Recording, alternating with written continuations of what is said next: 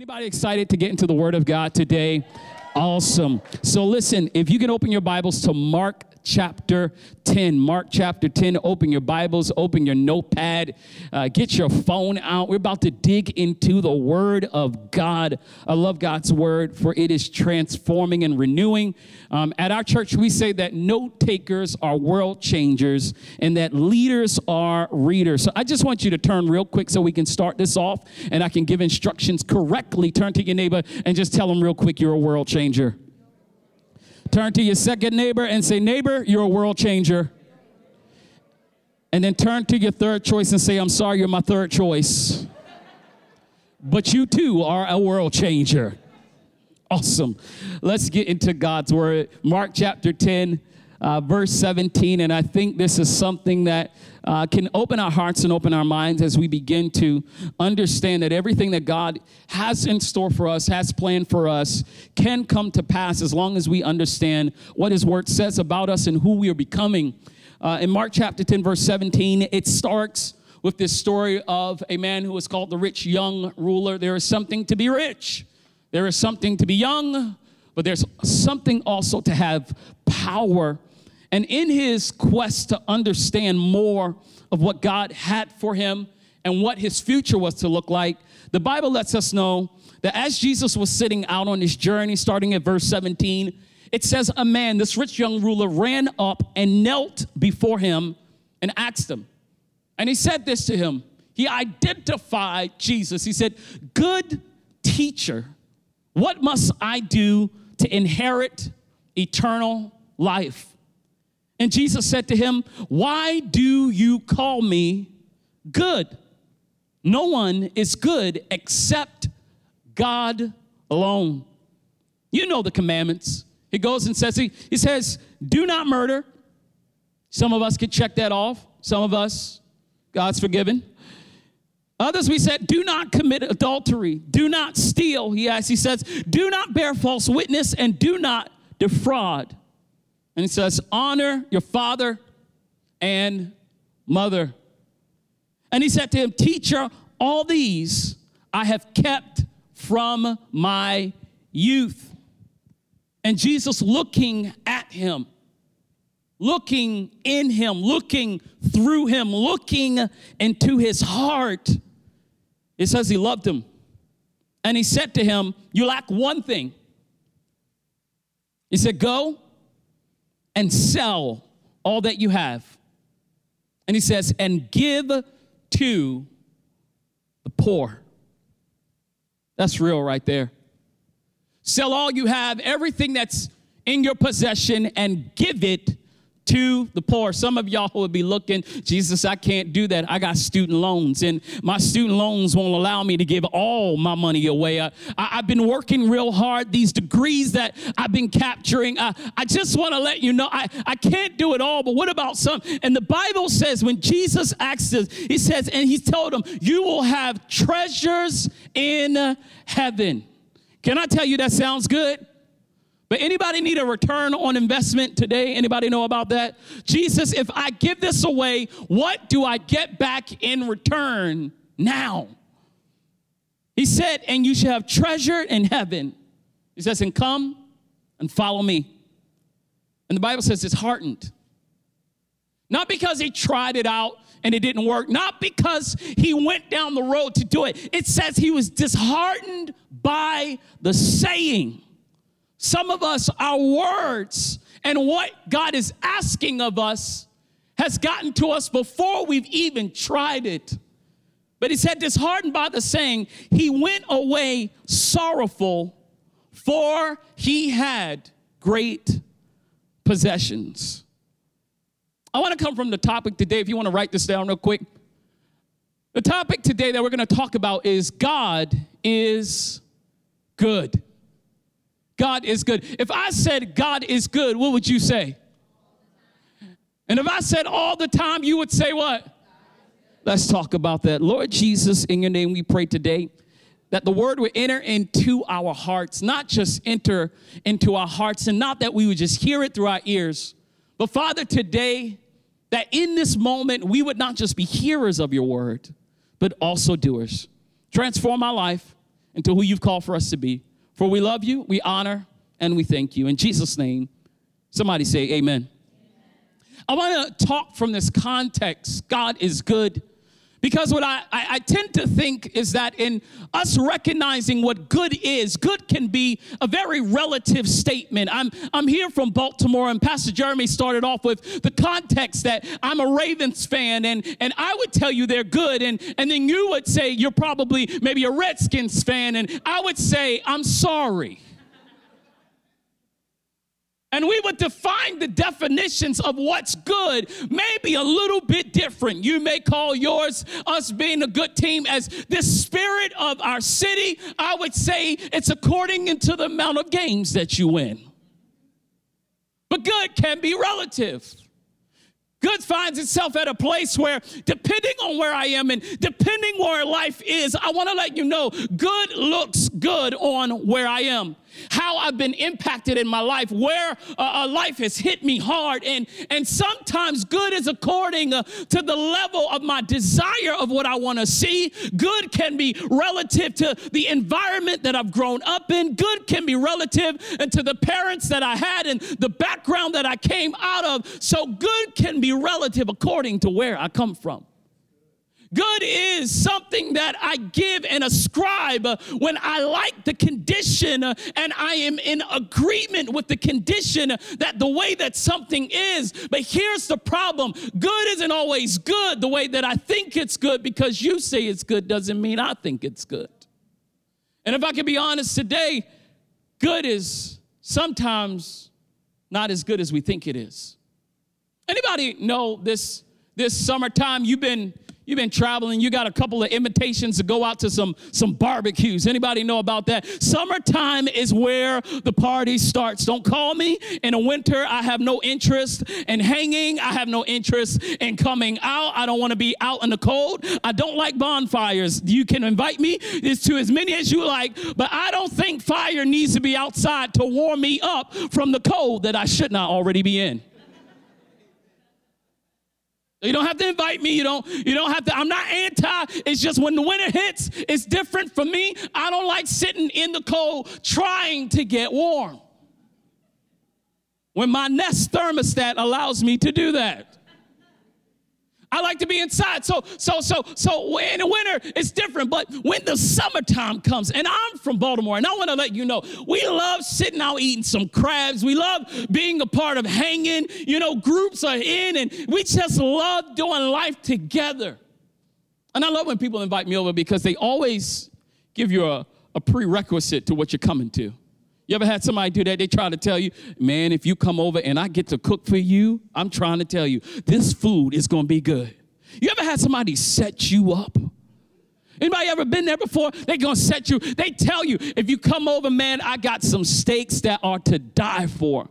I got some macaroni. Nobody makes macaroni like I do. I, I, I, I'm telling you, the way that I make my string beans is amazing.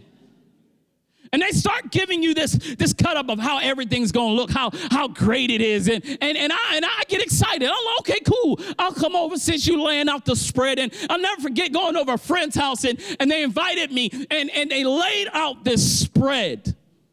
Now, first of all, I'm gonna tell you if I come to your house on time and the food's ready, I have a problem. Because, first of all, I don't think the food should be prepared that early. I want to see the growth. I want to see somebody's arm inside staring like it's supposed to. I want to see you at work. Just to know one, you didn't get it catered. And two, you actually cooked and put some work into what was supposed to be done. So I get there, everything's laid out. You know how we do. We like the dishes. We put it all on the white dish, and we, it's just all laid out. And I walked in and I said, This looks good, but it looks too good looks too all put together. And then when the cook, because if you've been to a restaurant, the cook is not supposed to be put together. The cook should smell like smoke, look like flowers on them, have cheese all on. You, you should look like you cooked. At least fake me out, y'all. Y'all know what I'm saying? But this person's all clean. They, they in their fresh gear and they're talking about dinner's ready. And I, I, I, got, I got y'all, I got weary. I got, I got, I got weary because they told me it was so good. I proceed to make my plate. I proceed to put it all together just as neatly as they put it together. I tried to clear my plate and put it together the same way. I never forget getting there. It was like, watch, when you taste it, you won't be able to, oh man, you're gonna come back for more. Can I tell you? I never went around again. because in the context of it, my perspective of good is not just the food being cooked, but the enhancement of the food. And the enhancement of the food, which was called with seasoning. At least some that I can taste. I don't like Mrs. Dash. Don't feed me fake seasoning to put on stuff. Pastor, you need to eat healthy. I may, but when I come to your house to eat, feed me something that I can taste. I will do my own damage to myself. I will make sure that I don't eat when I'm not supposed to eat, but that's not your responsibility. And so when I got into this place, we had different perspectives of good. Good was relative to the space that they came out of. Good may have been more about how it looked. Good may have been more about the way in which the presentation, but good for me, it could have been messed up, it could have been cut wrong, but good was all about the taste. Here's what I want to let you know today is that oftentimes good is relative to the space that we're in. Good is relative to the way that I think. Good is relative and to the family that I grew up in. Good is relative and to the way that I'm living out my life. And this man who is a rich young ruler who, who finds himself in a place where he is so excited to see that Jesus is near gives Jesus the greeting as good teacher.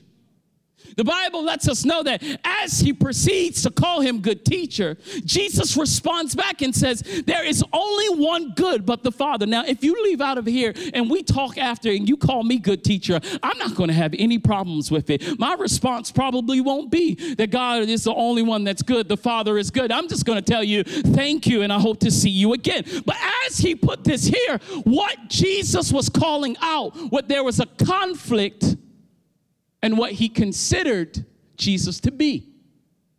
And oftentimes, while we walk in our faith of Christianity, we believe that what we're doing is good, that the way in which we're doing is making us good people, that the way that we operate in our faith makes us good.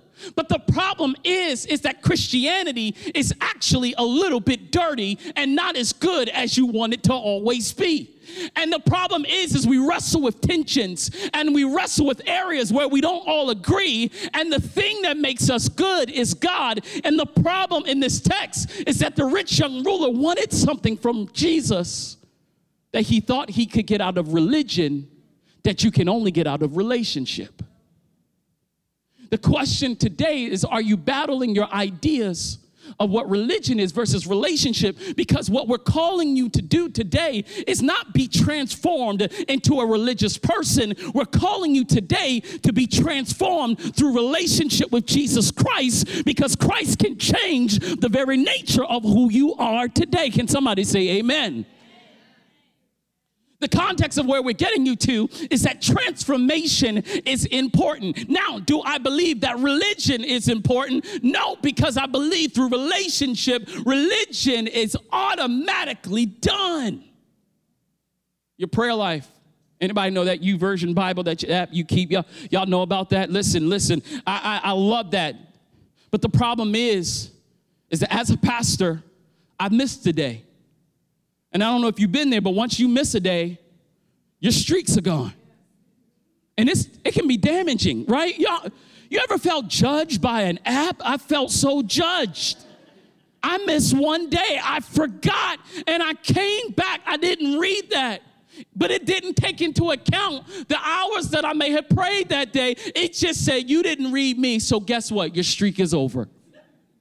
It judged me right on spot.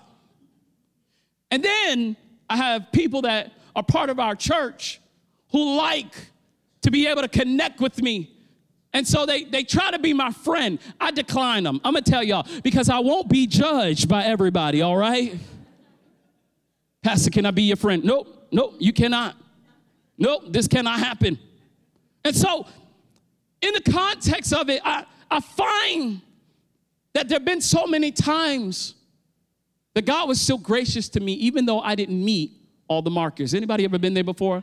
Anybody know about the grace of God that operates in your life even when you don't perfectly do all that you need to do, when you need to do it and the way that you need to do it? God just tends to move in your life when you're imperfect and don't have it all together. Or do I have a group of people that got it all together? Anybody know about the mercies and the grace of our living God that He moves in your life when you don't deserve it? Well, what God is calling us to is not just a life where we're no longer in bondage, but He's calling us to a life where we're being transformed. Somebody say transformed. The Bible lets us know in Romans 12 and 2 that we're called not to be conformed by the pattern or the way of this world, but the Bible says that we're called to be transformed by the renewing of our mind. The mind that can be transformed, the heart that can be renewed in Christ. And what he's saying today is why I appreciate that you pray in the morning, why I appreciate that your streaks are not interrupted. What I really want with you is relationship. Somebody say relationship. If I can get relationship, then I don't have to worry about you trying to keep something that you cannot keep of your own self. And here's what religion doesn't do. While it may keep you in task order, it does not change the very nature of who you are. The Bible lets us know that God is looking to change us and transform us and make us more like Him. Guess what? When I'm changed and transformed, uh, I can be what? Made easier and new in Christ Jesus, which says what? I can forgive easier. I can get over my issues easier. I can walk up and love people who don't agree and see things the way I do easier. But when I don't have transformation, union cannot be a part of the vision that I go after. A religious church cannot be a unified church. Because a religious church will find itself only grouping with the people that look like them, that act like them, and that agree with them. And if Catalyst is the church that God is changing, using to change Bethesda, to go into the nation and go into the world, I'm going to have to still love you even when we don't see eye to eye. But where I can get stuck is that I'm more interested in God being good for me than God being good all over. Because the truth of the matter is, when life truly happens, can you really agree that God is still good? We know the saying, God is good all the time, all the time. God is good. But sometimes at the end, we want to say, Sometimes God's good.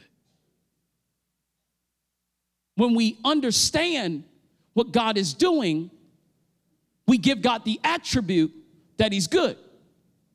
When our prayers are answered and we've gone before Him, the Bible says the throne of grace, to obtain help in the time of need. When we put ourselves before God, when we've given in church, when we find ourselves serving weekly, and we still go before God and it doesn't turn out the way we want, the question is is God still good? The reason why we've got to question ourselves is because we thought the act of working out what's inside of us was enough for God to define that nothing should happen in this world. But the problem is, is John 16 33, he tells us, In this world you shall have trouble. But he says, Take heart, I've overcome the world. So, can God still be good when things seem bad? Can God still be good when the marriage is at a rocky point? Can God still be good when the tragedies of this world hit? Can God still be good when racism tensions are high? Can God still be good when we don't agree on Roe versus Wade? Can God still be good? And can we be a catalyst church when we don't all see eye to eye? See, that moves your faith from religion to relationship. Because when you're in religion, you'll do it based upon your desire and your will. When you do it in relationship, you do it based on knowing He is God. And besides Him, there is none other. I'll never forget in scripture when the Bible lets us know that Jesus said to his disciples, You must eat my flesh and drink my blood. And they looked at him and said, You have lost your mind. The Bible says the disciples walked away from him. And Jesus asked the disciples, So what, what do you say? What are you going to do? And Peter's response wasn't this endearing response of how much he loved Jesus. It was a response to the reality of what he knew about who God was. And his response was, You, O Lord, have the words of eternal life. So where should we go?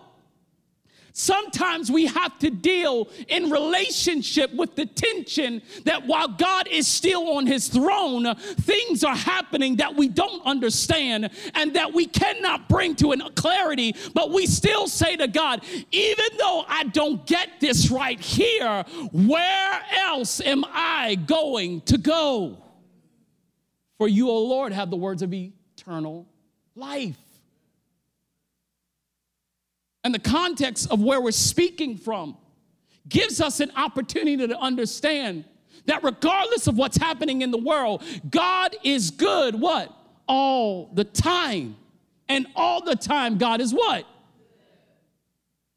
But the problem is, is that you have to actually live it out better than you can repeat it. Today, I'm calling us to be a church of action, where a part of our life can be comfortable. Anybody know about comfort? It just leaves you in a place where you just feel good about where I am. But the problem is, is Jesus was calling this man to an uncomfortable moment. One of the first points I want to give you in understanding that God is good is that even when God is good, the first thing you've got to understand is that Jesus is after whatever has your heart. Question today is what has your heart? Just ask your neighbor real quick. What has your heart? He was like, I, I didn't think I was gonna have to talk to you again. Uh, I saw that coming. Ugh. I thought he forgot about that. I told you in the beginning what we were going to do. The question is, what has your heart today? What is this thing that has got you so wrapped up? What is this thing that has you so locked in that you're not willing to look at anything else and you're sticking by what you said? What has you that you turn your face at everybody? What has you so that you're in the place where you're dropping friends and no longer calling them to God? What has you so at a disagreement in this world with even God? What's possessing you? What has your heart? What keeps you so at grasp with the things of this world? Jesus wants whatever has your heart. In First Samuel chapter 16, verse 7, it says this, but the Lord said to Samuel, as he was looking to anoint the next king of Israel, he says, he says to Samuel, after Samuel has gone through all of the sons, yes, oh, not him, not him, not him. Jesse, my goodness, how many, first of all, how many sons do you have? And after we have gone through all of them, is it possible that you have more? Samuel's like, it's got to be one of these because they looked apart. God's good. You look good. You're like, I gotta be the part. You might be single right now and you look at yourself and it's like, how can anyone resist this? Obviously, they can.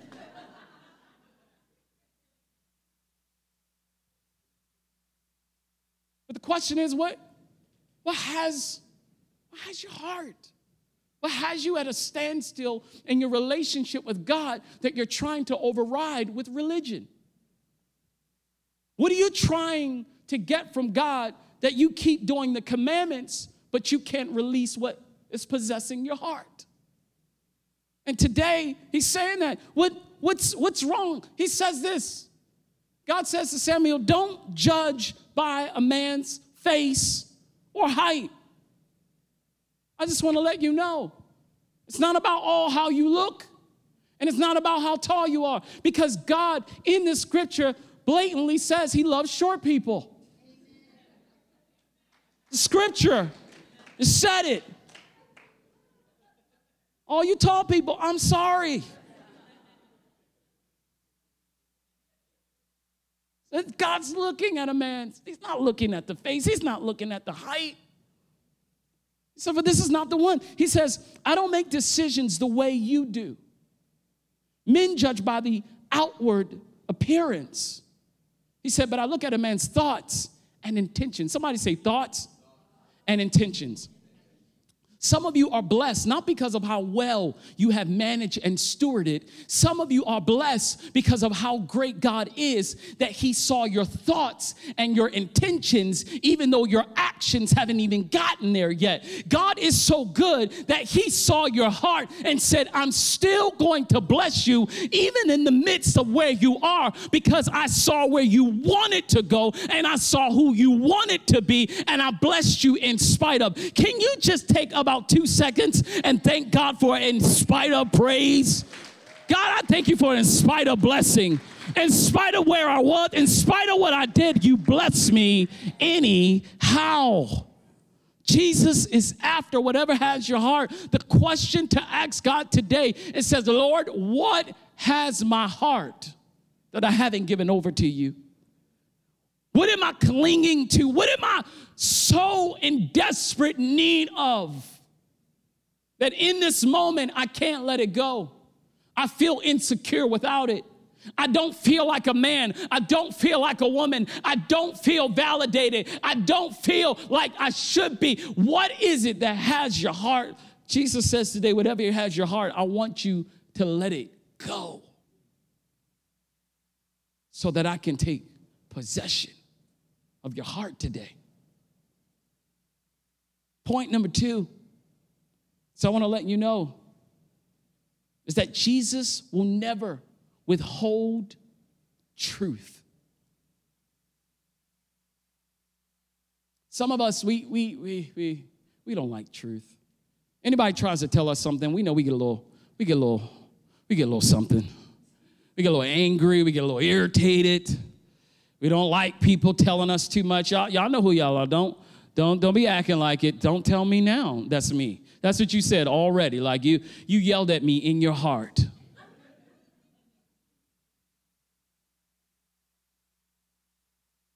Bible lets me know. Anybody ever been there before? You're, you're reading your word and you're looking for God to give you a word about, ladies, your husband. God, I just, he needs you. You just got a word about him, you know? I was in my prayer time today. Like, like that solidifies it, you know? I was in my prayer time and God gave me a word for you. I'm the type of husband, I come back with it too. Hold on, give me two seconds. Lord, in the name of Jesus. All right, cool. Real quick, God gave me a word for you then. I'm petty. I'm just a little bit petty like that. But we got we got these places where God is always giving you a word for someone else. God is always giving you a word how somebody else needs to change. God is always giving you a word how someone else needs forgiveness. God is always giving you a word how someone else needs to love more. And God's like, the word wasn't for them, it was for you. I'm talking to you today. Too many times we know what everybody else needs except for ourselves. We need to be in prayer and say, Lord, search my heart, as David said. And if you find anything that's in me, take it out. Because the problem is, is that oftentimes I search my own heart and I clear myself. But God says there's other stuff down in there that I need to uproot that I need to bring out. Jeremiah 17, 9 through 10 says this The heart is hopelessly dark. Didn't that encourage you? It says, in deceitful. It's a puzzle that no one can figure out. Right there, Jesus has validated all of our craziness. Why are you all over the place? Because half of the time, I'm trying to gauge my heart and it's all over the place. I'm trying to tell people what I think. It's all over the place. I'm trying to give my views. It's all over the place. I'm trying to stick to one way, but it's all over the place. He just says the heart is hopelessly dark and deceitful, a puzzle that no one can figure out. He says, But I, God, search the heart and examine the mind. I get to the heart of the human and I get to the root. Somebody say the root. That's your prayer this week. God, get to the root not to the surface stuff. Get to the root. Get to the stuff that's deep inside of me. Get to the anger that's inside of me. Get to the areas that I don't tell anybody about, but get to it on the end. I need you to get to the root and uproot anything that is not like you. God, get to the root of the problem in me. Let's get to the root of things. He says, I treat them as they really are, not as they pretend to be. I'm gonna tell you today, sometimes we're pretending that we're nice, sometimes we're pretending that we're inclusive, sometimes we're pretending that we love, and sometimes we're pretending that we forgive. But I wanna let you know today, God is calling to get in the root so that everything that's happening on the inside of you can be an organic move of God, that the Holy Spirit can wipe out those things uh, that are not like Him and make you brand new in Jesus today. You don't have to fake it, you don't have to make it up, you don't have to act like it. God can change you right where you are. Somebody say amen in this place.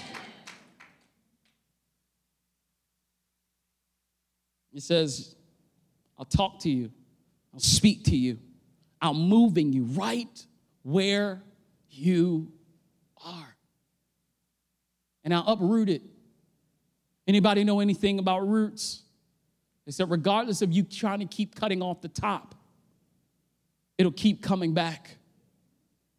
The issues in your life, they keep coming back. The addictions, they keep coming back. The secrets, they keep coming back. The anger, they keep coming back. The unforgiveness, they keep coming back. The things that are slipping out your mouth, it keeps coming back because God hasn't gotten to the root of it. God, I need you to get the root.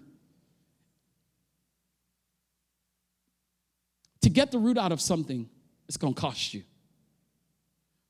to uproot something, it's, it's gonna require a sacrifice. Somebody say a sacrifice.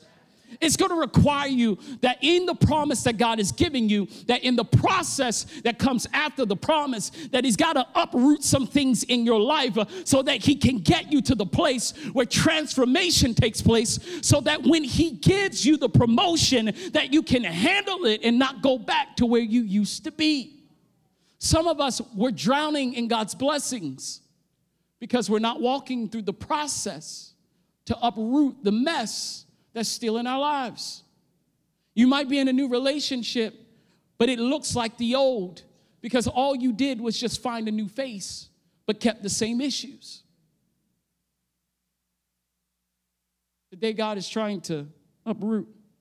And point number three, somebody say number three. Y'all know what that means. Y'all got excited, spirits lifted up, you sat up. Point number three, y'all know what that means. We're out of here. But point number three is this Jesus knows whatever he has for you is greater than whatever, whatever he asks of you. Whatever you think you're giving up, whatever you think you're sacrificing, whoever you think you're letting go, whatever you think is the best thing that you've ever had, but it's keeping you from the genuine relationship that you have with Jesus Christ. I want to let you know today that whatever you're giving up, I want to let you know, however it looks, how much you think you're sacrificing, whatever that it is, God has greater for you. Just tell your neighbor real quick God has greater for you. Tell your second choice, God has greater for you. Tell your third choice, I'm sorry you're my third choice, but God has greater for you. Anybody believe that today? God's got greater for me. Whatever I'm letting go of, whatever I think I'm sacrificing, whatever it is I think I'm giving up, whoever it is I think I'm giving up, I want to let you know today that God has greater in store for you. The Bible says He has something that is exceeding abundantly above all that you could even ask or think, uh, according to the power that is at work uh, within us. Today, I just want to let you know, Catalyst Church, there is something that no eye has seen uh, and no ear has heard and no mind has conceived. The things that God God has in store for those who love Him. So, whatever it is that you're giving up, you're not giving up all that you have. You're just making room for God to do more.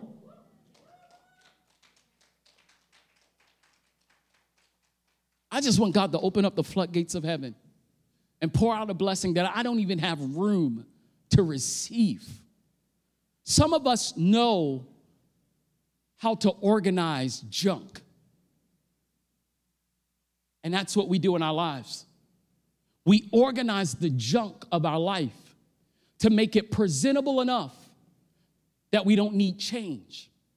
But God is calling today for you to empty out the messes in your life that He comes to transform. And He says, then and then only can I flood it with everything that you need. Today, I want to let you know the truth has not come to hurt you, but the truth has come to set you free. And I believe today, by the power of Jesus Christ, we're living lives that are set free in the name of Jesus. Mark chapter 10, verse 29 through 31 says, This is my last scripture. It says, Jesus said, Mark my words, no one who sacrifices house, brothers, sisters, mother, father, children, land, somebody say, whatever. It says, because of me and the message will lose out. He says this they'll get it all back, but multiplied many times in homes, brothers, sisters, mothers, children, and land.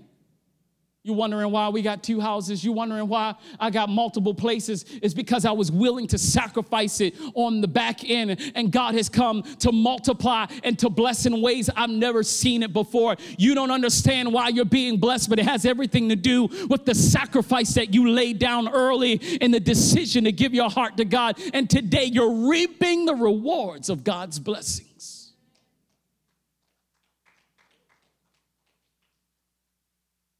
But why are you clapping?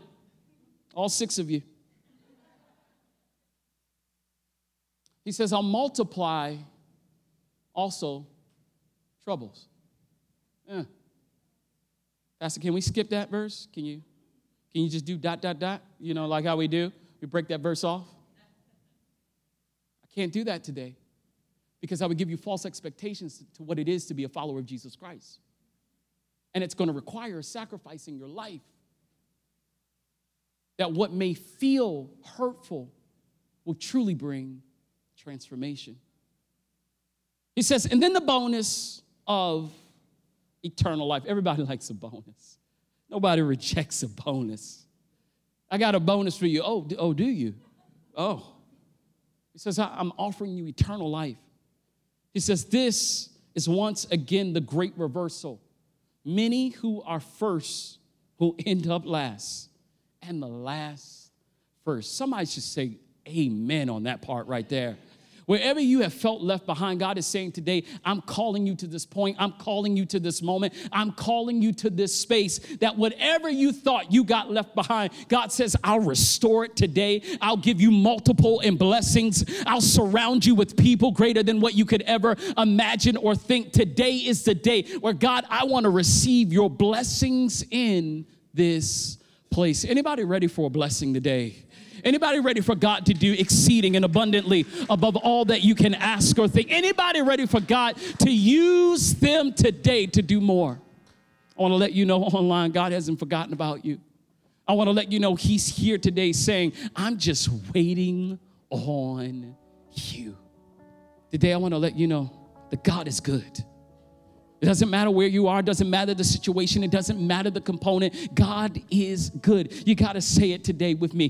God is good. When everything looks opposite, God is good. When life is not going the way I think, God is good. When my bank account doesn't look the way I want it, God is good. When I don't know the circumstances to come, God is good. When there's trouble in the world, God is good. No matter what happens, God is good.